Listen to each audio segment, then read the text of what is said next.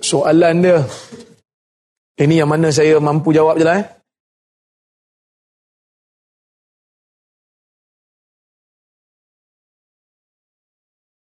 Nafkah buat anak-anak yang tinggal bersama isteri yang sudah dicerai. Wajib. Wajib. Anak-anak yang isteri isteri kita, kita dah cerai. Anak-anak masih anak kita. Jangan bila ingat bila kita cerai dengan isteri, anak-anak pun kita tak bagi nafkah. Katalah, ya, ikut uh, kemampuan dia dan dan keperluan anak-anak. Keperluan anak-anak. Okey? Katalah mahkamah bagi arahan, dia kena bagi pada anak dia sebulan, seorang, kena bagi 500. Dia kena bagi 500 lah kalau dia mampu. Kalau tak, anak-anak dia kena minta baitul mal lah kalau dia sendiri tak mampu. Tapi jangan ingat tuan-tuan, sebab orang ni masalah banyak eh. Masalah lepas cerai, ayah buat lupa pada anak. Sebab dia kata tak apa mak dia ada. No. Ayah berhutang dengan anak. Dia kata buat apa? Dia bukan bagi aku tengok pun. Tak bagi tengok tu isu lain. Tapi jangan tahan nafkah anak. Anak nak makan.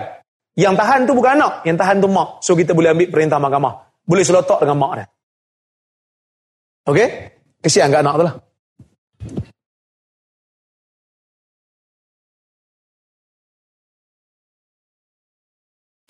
Ah. Salam Ustaz dia kata. Ramai para suami tak faham bahawa nafkah batin sahaja, eh, nafkah batin tu bukan saja pada persetubuhan tapi juga pada perhatian, emosi, kasih sayang. Minta ustaz terangkan. Memang betul lah.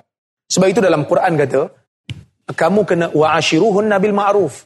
Gauli mereka dengan dengan baik. Maksudnya bukan hanya uh, hubungan seks saja. Sebab tu Nabi kata, jangan salah seorang daripada kamu pukul isteri macam pukul hamba. Lepas tu malam kau pergi bersama dengan dia. Kenapa Nabi kaitkan dengan pukul hamba? Maksudnya, Siang tu kamu hina dia, kamu tak peduli emosi dia. Kamu buat dia macam hamba je. Tak ada nilai. So jaga emosi lah. Jangan pukul muka, jangan cela dia. Nabi kata wala tuqabbihuhun. Jangan kamu kutuk di depan kawan-kawan kamu. Itu jaga emosi. Ha, bukan hanya sekadar kita lunaskan nafkah batin yang berbentuk seks semata, tak. Emosi dia kena jaga.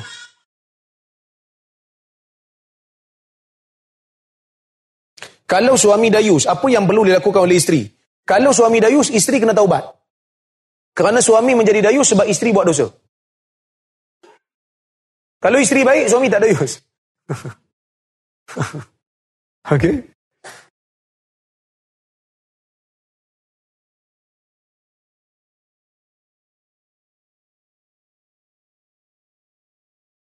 Kenapa hukuman pukul terhadap isteri tidak diserahkan kepada pihak mahkamah? tapi diberikan kepada lelaki, kepada suami. Sebab mahkamah bukan suami pada isteri itu. Kalau mahkamah nak pukul, so beraturlah perempuan. Beraturlah perempuan-perempuan kan? Okey? Ah, nak pukul kat mana? Jenuh pula lah Hakim. Nak cari tukang sebab untuk orang minum arak pun tak jumpa kan? Susah nak jumpa. Apatah lagi nak pergi sebab perempuan kan.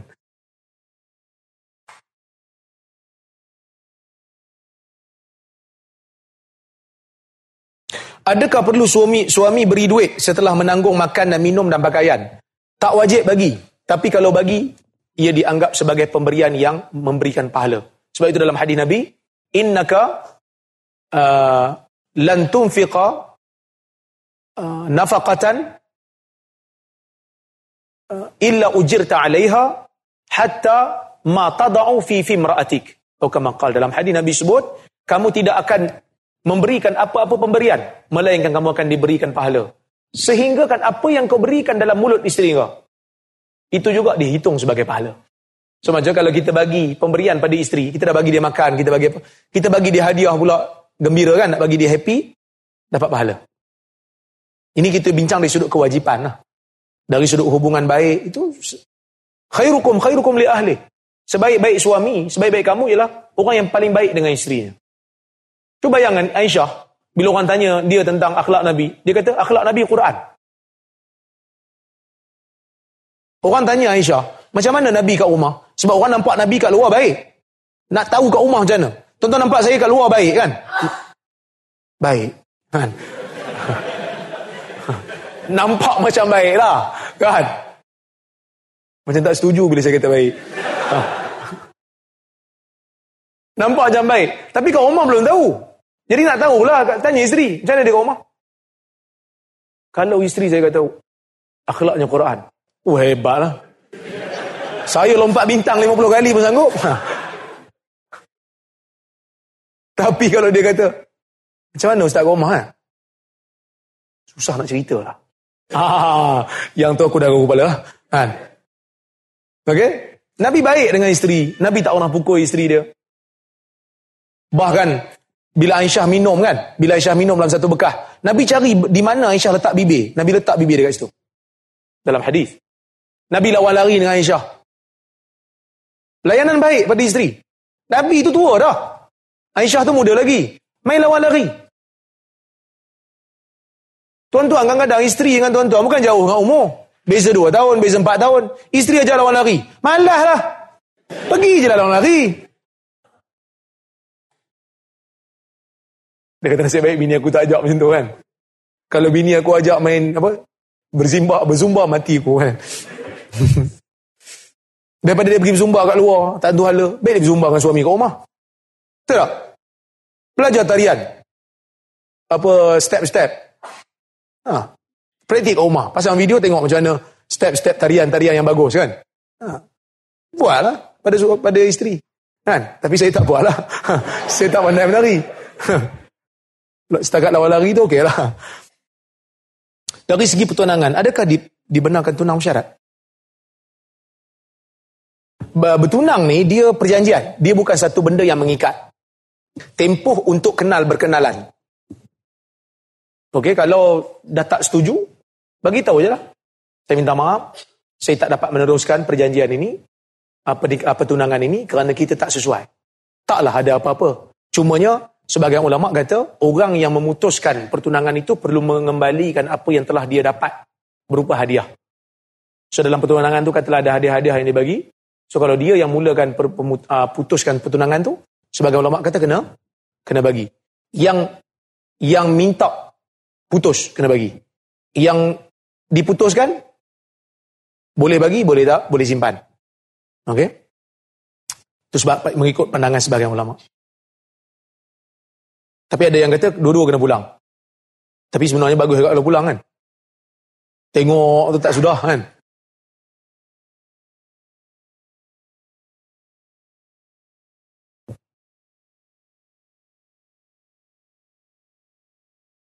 Andai isteri kerja, lalu anak-anak dijaga ibu. Ibu pada lelaki. Maka nafkah masih utama, ah, masih utama kepada isteri. Dia nafkah pada uh, anak-anak lain, nafkah pada isteri lain. Nafkah pada anak-anak kena bagilah. Kan? Isteri itu bila dia kerja, dengan izin suami, suami tak minta dia kerja, dia nak kerja juga. Mungkin kerana dia ada kemahiran kan. Dia ada dia ada dia punya wawasan, dia nak kerja.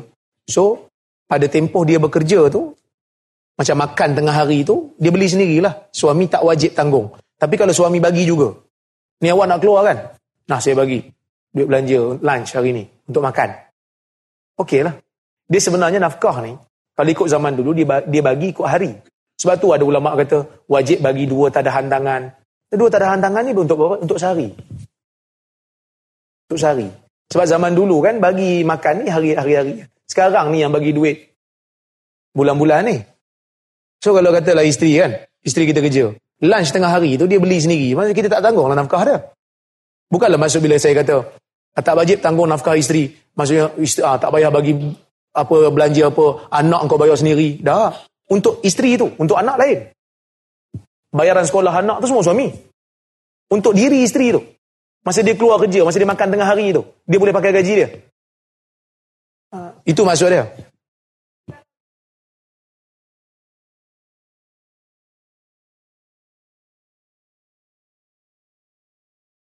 Isteri tidak wajib untuk menanggung apa-apa belanja yang wajib atas suami. Kecuali kalau isteri bagi, itu dikira sebagai pemberian yang berpahala. Katalah isteri kerja, kan kita dah bagi tahu suami tak wajib tanggung waktu dia bekerja. Dia balik, suami kata, bonus kan? Dapat bonus dua bulan kan? Apa saya awak ni? Tiba-tiba je muka senyum ni? Tak ada, tak ada. Saya punya. Saya nak pergi haji tahun depan. Awak nak pergi haji simpan duit. Baru kita pergi sama-sama. Saya nak bagi, sorry tu saya. Saya tak bagi. Kena izin. Kena izin. Tu dia kata sebab tu dia suruh simpan tau. Baru kita pergi sama-sama. Ha. Tapi saya tak bagi. Tapi kalau dia bagi, itu pemberian. Maksudnya, uh, apa saja nafkah yang melibatkan family atas tanggungan atas tanggungan suami. Cuma tadi yang kita bincang tu nafkah untuk isteri waktu dia kerja. Belanja, makan dia tengah hari tu. Sarapan dia pagi tu. Belanja anak-anak, suami bagi. Anak-anak nak pergi sekolah, bagi duit belanja kan? Suami bagi. Anak-anak sekolah, suami bagi. Bil elektrik rumah, suami. Bil air. Kalau bawah RM20, kerajaan Selangor bayar. Kalau lebih, suami. ha, jadi, yang tu kena faham. Kena faham, maksudnya bila saya kata tak wajib tu, bukan tak wajib atas semua, hanya pada isteri itu saja. Okey?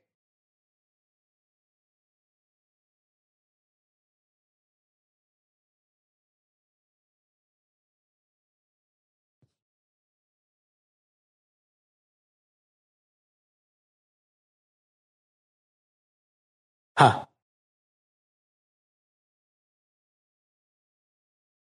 Suami bila dia apa ni ada satu pandangan dalam fiqh berbeza dengan pandangan isteri. So macam mana nak buat?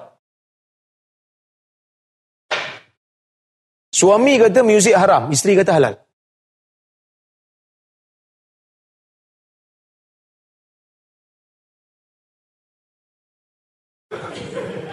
Saya nak buat. Awak jangan dengar muzik itu haram. Isteri kata, sebenarnya lah masalahnya dia khilaf.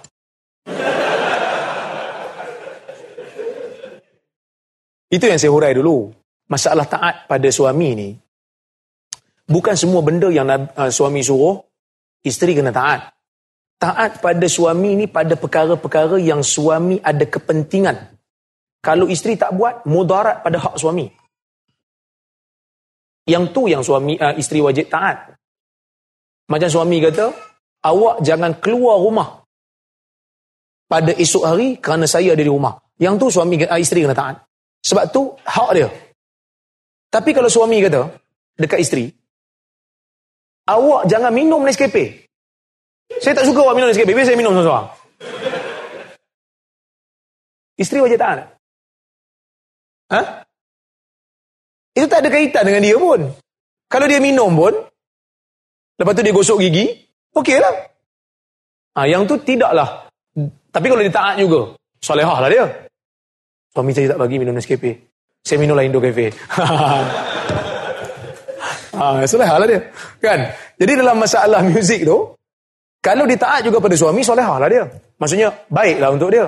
Tapi kalau dia nak dengar juga dalam keadaan suami dia tak ada. Dia nak dengar seorang-seorang dia dan dia pegang pada pendapat yang kata halal. Tak apalah. Tapi jangan buat depan suami kerana boleh menimbulkan kemarahan. Macam masak sayur asam tak ada belacan lah. Kalau suami suka makan, masaklah. Kan?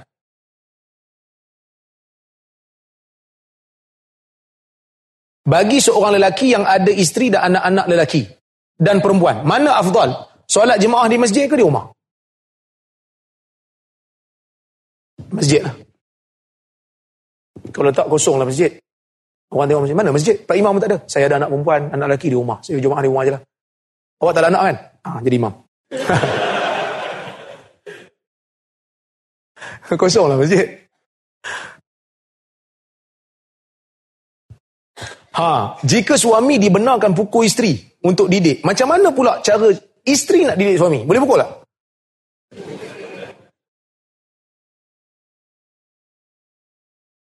Eh, ada kes kan kat mahkamah kan? Suami mengadu dipukul isterinya. Udah syat. Bukan tabiat isteri untuk pukul suami. Kalau kita, kalau Islam benarkan, dia menyalahi fitrah. Jadi beban pula pada isteri. Jenuh pula nak kena buat mesyuarat, uh, buat kementerian, bagaimana cara memukul suami. Kan? Bukan bukan tabiat isteri. Isteri kalau ada masalah dengan suami dia bagi tahu bagi tahu pada wali. Sebab tu nikah ni kena ada wali. Bagi tahu lah wali, wali selotok dengan isteri dengan suami. Berani so isteri nak pukul suami. Isteri pukul je suami, suami senyum. Ha. Kau buat apa ni? Pukul dia. Aku ingat kau belai aku.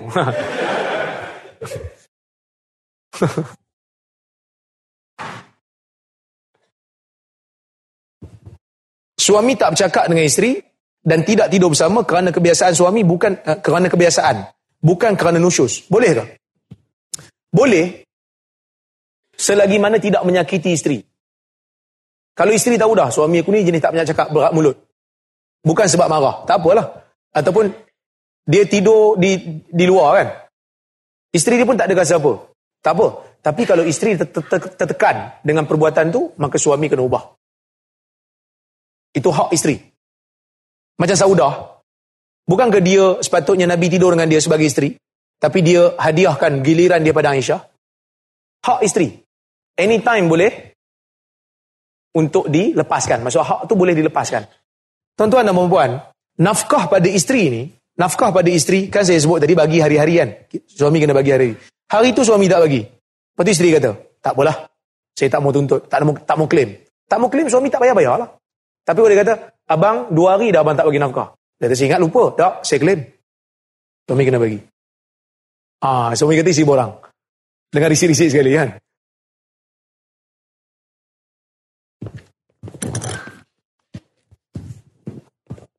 Okay.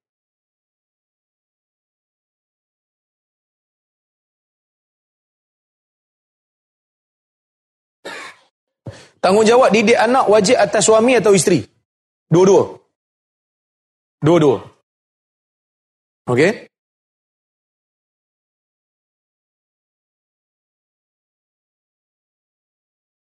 Ni tanya, kalau anak perempuan, siapa wajib nafkah dia? Siapa wajib tanggung nafkah dia? Kalau perempuan tu dah balik.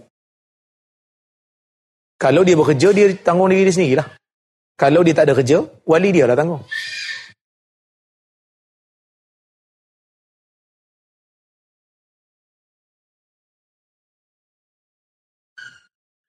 Sejauh mana hadis dapat diguna pakai melangkaui adat dan zaman?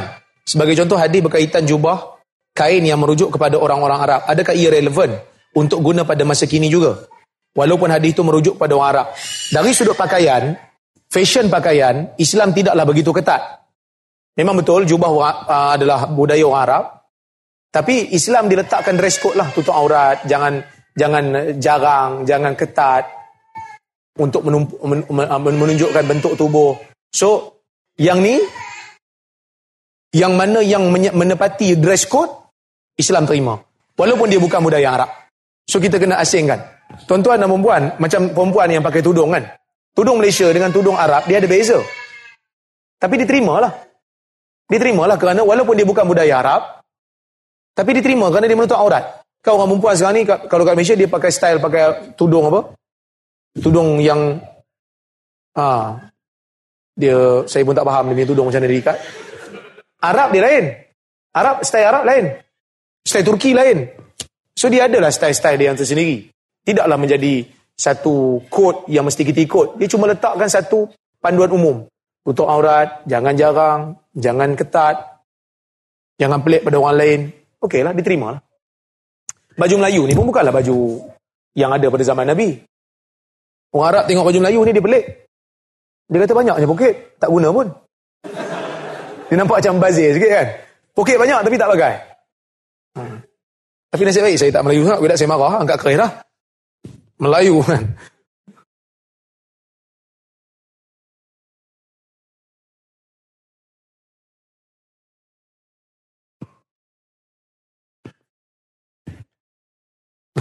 Soalan-soalan yang susah saya saya tak tak mau jawab lagu.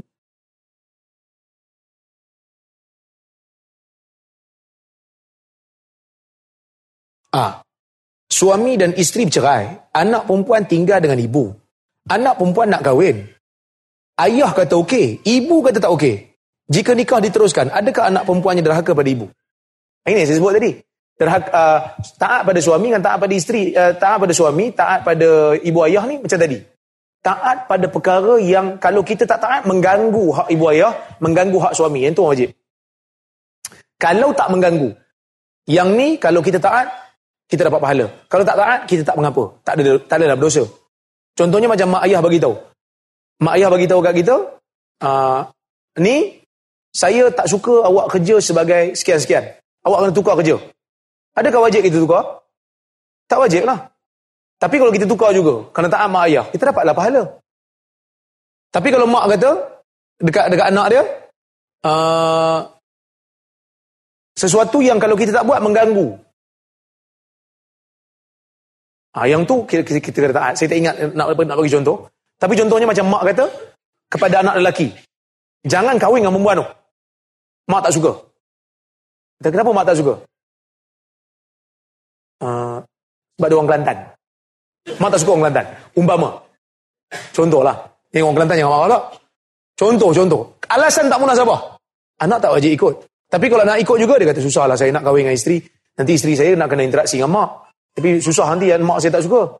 So dia ikut juga kata mak, dia dapatlah pahala. Tak pada mak. Tapi kalau dia kata berkerah juga, saya tak boleh. Saya memang suka kat dia. Anak dia kahwin, taklah berdosa. Macam macam ni jugalah kes ni. Anak nak kahwin, mak bapak dah bercerai. So anak perempuan duduk dengan mak dia. Bila anak perempuan nak kahwin, ayah dia okey. Mak dia pula tak okey. Yang nak nikahkan dia siapa? Ayah ke mak? Ayah dia, ayah dia wali. So bila ayah dia setuju, dia boleh kahwin. Walaupun mak dia tak setuju. Kan? Tapi kena tengoklah juga mak dia tak setuju sebab apa? Mungkin calon mak dia. Kan? anak dia ambil.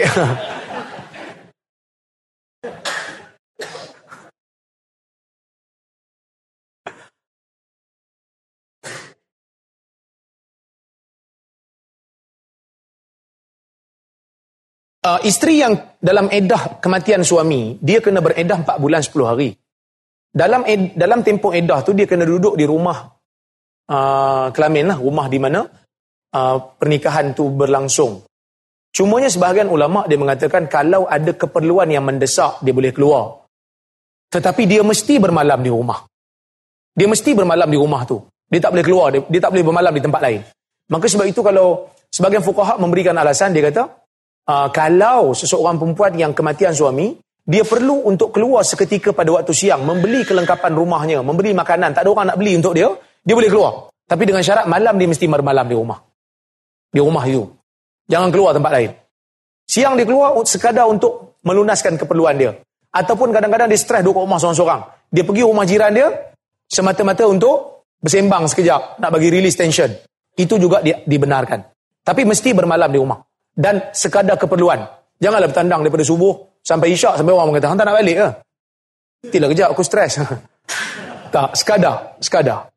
So kalau ada kenduri di sebelah rumah, kenduri itu tidak memerlukan musafir yang lama, tak memerlukan masa yang panjang, so dia pergi sekejap, makan, jumpa dengan kawan-kawan, sembang seketika, kemudian balik. Balik bermalam di rumah. Itu pendapat yang saya pegang. Saya tak nafikan ada khilaf, ada yang kata tak boleh langsung. Tapi ini pendapat yang saya pegang kerana memahami situasi orang yang kematian suami. Terutama bila dia duduk seorang diri di rumah itu. Dia perlu untuk, sebab ada yang kata itu bukan hajat, itu bukan keperluan. Tak, emosi kita kena tahu. Dia duduk seorang-seorang, kalau anak dia semua dah kerja kan. So dia perlu seseorang untuk bersembang. Itu keperluan, kalau tidak dia stres. Tapi dia mesti bermalam di rumah. Rumah apa pernikahan.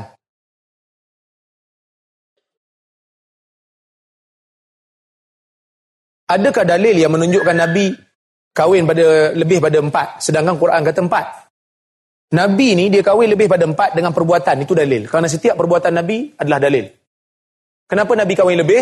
Kerana itu khususiat bagi dia. Itu khas untuk dia. Kenapa kenapa perlu lebih? Kita kena tahu yang pertama Nabi kahwin ni objektif utama Nabi kahwin ni nak ambil janda-janda yang suaminya kematian dalam medan perang. Suami dia syahid di medan perang, Nabi ambil isterinya supaya dibela. Kalau Nabi tak mampu, Nabi akan bagi pada sahabat lain. Habis itu, apa lagi alasan lain Ustaz? Alasan lainnya ialah kita kena tahu, Nabi hidup di zaman di zaman kabilah yang sangat kuat. Zaman ni zaman Aswabiah. Sangat kuat. Mana-mana orang yang di luar daripada kabilah, suaranya tidak akan didengari.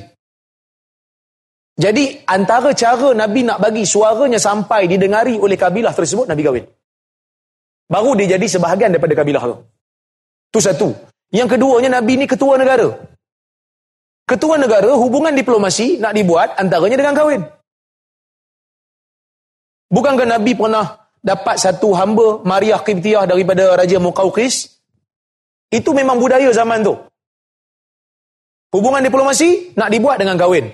Bukan Nabi aja buat. Semua pemimpin-pemimpin tamadun masa zaman dulu kahwin lebih daripada satu.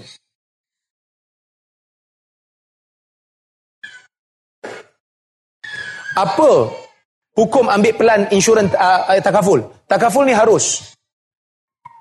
Takaful ni dia harus. Uh, konsep dia bukan kita bayar nak dapatkan pulangan. Kita menyumbang untuk orang yang kena musibah bulan tu. Sebab tu kita bayar premium tu. Kita nak tolong orang. So sebab tu masuk takaful ni dapat pahala kerana kita menyumbang. Cuma bila mana kita kena, dia orang pula menyumbang untuk kita. Dia di atas konsep tabarruk. Adakah dia menafikan tawakal? Tak. Dia tak menafikan tawakal. Kerana kita pun belum tentu dapat kita. Kalau kita katalah kita kena apa-apa, belum tentu kita dapat. Dan kita tak boleh kata, rugi je aku bayar. Kerana kita bayar tu tak rugi, dia akan jadi pahala. Kita menyumbang pada orang yang kena musibah. Tulisan kecil no.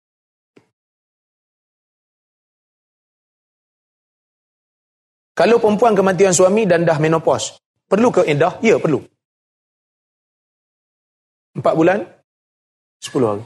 Kematian. Ya?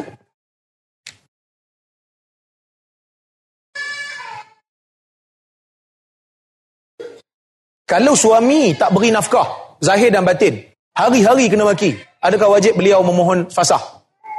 Kalau dia memang tak bagi nafkah langsung, sampai makan pun tak bagi, isteri boleh tak keluar cari makan? Boleh. Untuk dapatkan makanan, dia boleh keluar. Boleh tak minta fasah? Boleh. Boleh minta fasah. Bahkan bukan boleh minta fasah. Boleh, kat Malaysia ni boleh minta taklik lagi. Boleh minta taklik. Cerai taklik. Maksudnya kan dia kahwin-kahwin je bagi tahu. Kalau saya tak bagi nafkah kat dia tiga bulan kan. Dia mengadu dan hakim kata itu sabit. Wakil saya pun tak bagi nafkah kat dia. Maka jatuhlah talak satu. Dia boleh dia boleh claim taklik.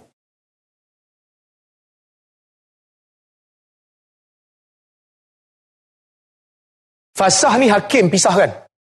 Talik suami dah jatuhkan siap-siap. Hukum mengumpat suami yang tidak menjalankan tanggungjawab. Tengok, mengumpat tu kat siapa? Kalau mengumpat dekat mufti, nak minta fatwa. Macam ni ya. Suami saya sekian-sekian, umpamanya kan. Orang tahu siapa suami dia. Tapi tak apalah, kerana nak minta fatwa. Eloknya jangan sebut nama suami. Kalau nak bagi tahu depan-depan, bagi tahu kat mufti tu. Jangan depan-depan orang macam ni. Itu sebaiknya ataupun nak mengadu kat hakim. Boleh.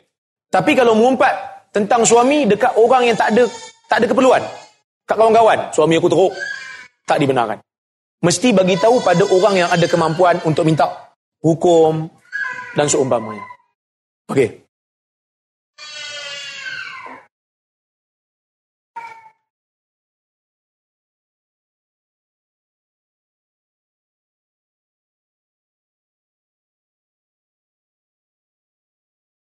Kalau suami tak mampu nak bagi nafkah pada anak dia, siapa yang akan bagi? Bapa pada suami. Macam Nabi kan? Dia ada bagi akikah pada Hasan dan Hussein kan? Patutnya Ali yang bagi kan? Tapi Ali tak mampu, so Nabi bagi. Maksudnya kalau suami itu tak mampu, memang tak mampu tak mampu sungguh. Susah sungguh ayah suami bagi. Ayah pada suami kena bagi. Kalau semua tak ada, semua miskin. Ibu ada duit, ibu lah bagi. Eh? Ibu lah bagi. Kerana ibu, kalau ibu ada duit. Tapi kalau yang saya sebut tadi ni, kalau suami tu ada belanja, tapi dia tak nak bagi. Sebab dia fikir, bukan dia duduk dengan aku pun tak payah bayar. Ha, itu tak betul. Ayah kena bayar.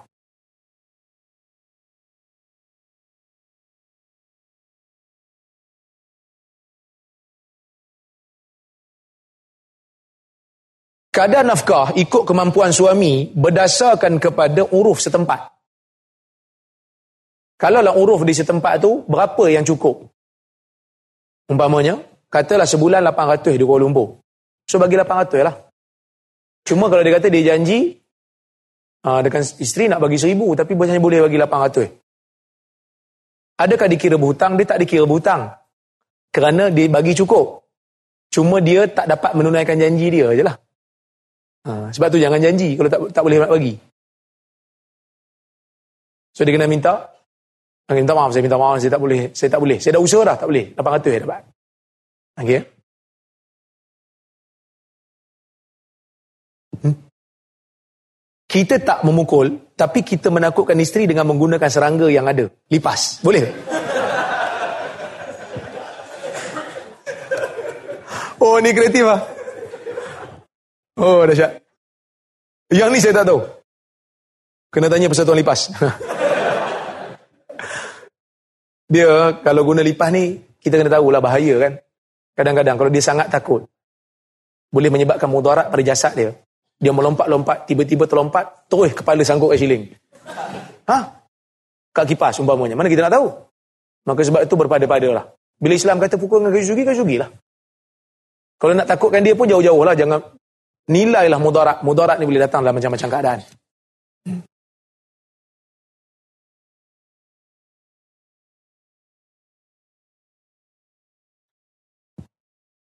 Ada hadis Nabi berpuasa kerana kehabisan makanan di rumah. Adakah ini menunjukkan Nabi juga tidak mampu memberi nafkah? Nabi beri nafkah. Cuma Nabi masuk pada waktu tu waktu duha. Waktu di mana uh, orang dah biasa sarapan. Cuma Nabi tanya ada makanan tak? Dalam dalam hadis tu Nabi yang bila Nabi tanya makanan, isteri jawab tak ada.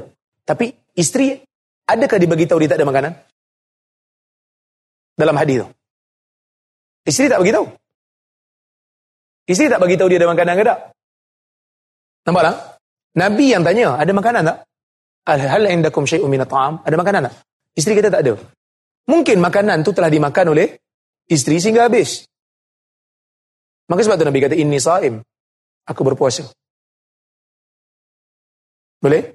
Boleh jadi juga makanan belum sampai, so Nabi nak pergi nak pergi cari rezeki, nak pergi cari nak pergi cari makanan, dia ada duit.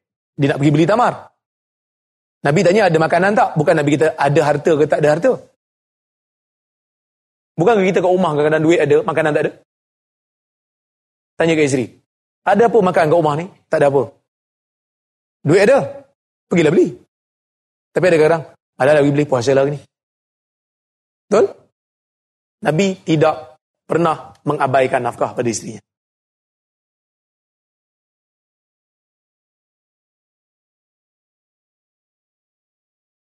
Nak belajar benda fardu kifayah tapi tak dibenarkan oleh ibu bapa. Ini pun macam saya sebut tadi lah. Kalau tidak mengganggu hak ibu ayah, tak apalah kita belajar. Dia tidaklah wajib untuk ditaati. Boleh ke suami isteri menggunakan talak tiga jatuh satu di tempat yang negeri talak tiga jatuh tiga? Boleh ke suami jatuhkan talak tiga untuk kata jatuh satu? Sedangkan negeri dia, talak tiga jatuh, tiga. Oh, macam mana tu? Dia duduk negeri ni, KL. Talak tiga jatuh, tiga mahkamah sini. Tiba-tiba, dia kata pada saya, saya guna mazhab talak tiga jatuh, satu. Ah, masa tu dia kena konsak dengan isteri dia. Talak tiga kan? Sebenarnya abang mazhab Ibn Taymiyah. Satu je lah. Awak macam mana? Saya pun Ibn Taymiyah juga. So, satu lah. Boleh bagi tahu kat hakim, talak jatuh satu. Tapi kalau tak dapat keputusan, saya mazhab Ibn Taymiyah, talak tiga jatuh, satu. Isteri dia kata, no. Saya ikut mazhab empat, talak tiga, tiga lah. Jangan nak perasan pula. Jangan nak talak, gila talak pula. Tak dapat selesai. Bawa ke mahkamah, hakim buat keputusan. Bila hakim kata talak tiga, tiga lah. Okey? Tak boleh buat apa. Hukumul hakim yarfa'ul khilaf. Hukuman hakim mengangkat khilaf. Kalau talak bain, suami tak boleh duduk di rumah tu lah. Suami kena buat pengasingan. Kerana talak bain ni tak boleh nak rujuk lah.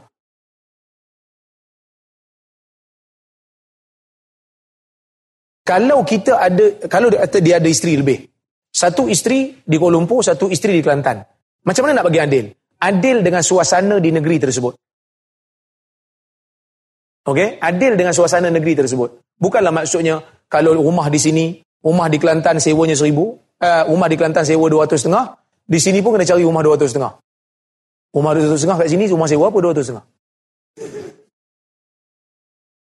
Ha? Ha. Parking lot dua ratus setengah. So tak, dia bukan bukan mesti sama dari sudut kuantiti, uh, kuantiti bayaran tu. Tapi maksudnya keadaan isteri tu. Negeri dia. Okey? Wallahu alam. Okey, terima kasih banyak tuan-tuan dan puan Saya minta maaf kalau saya terkasar bahasa, tersilap kata. Aku lu qauli hadza wa astaghfirullahal azim li wa lakum. Assalamualaikum warahmatullahi wabarakatuh.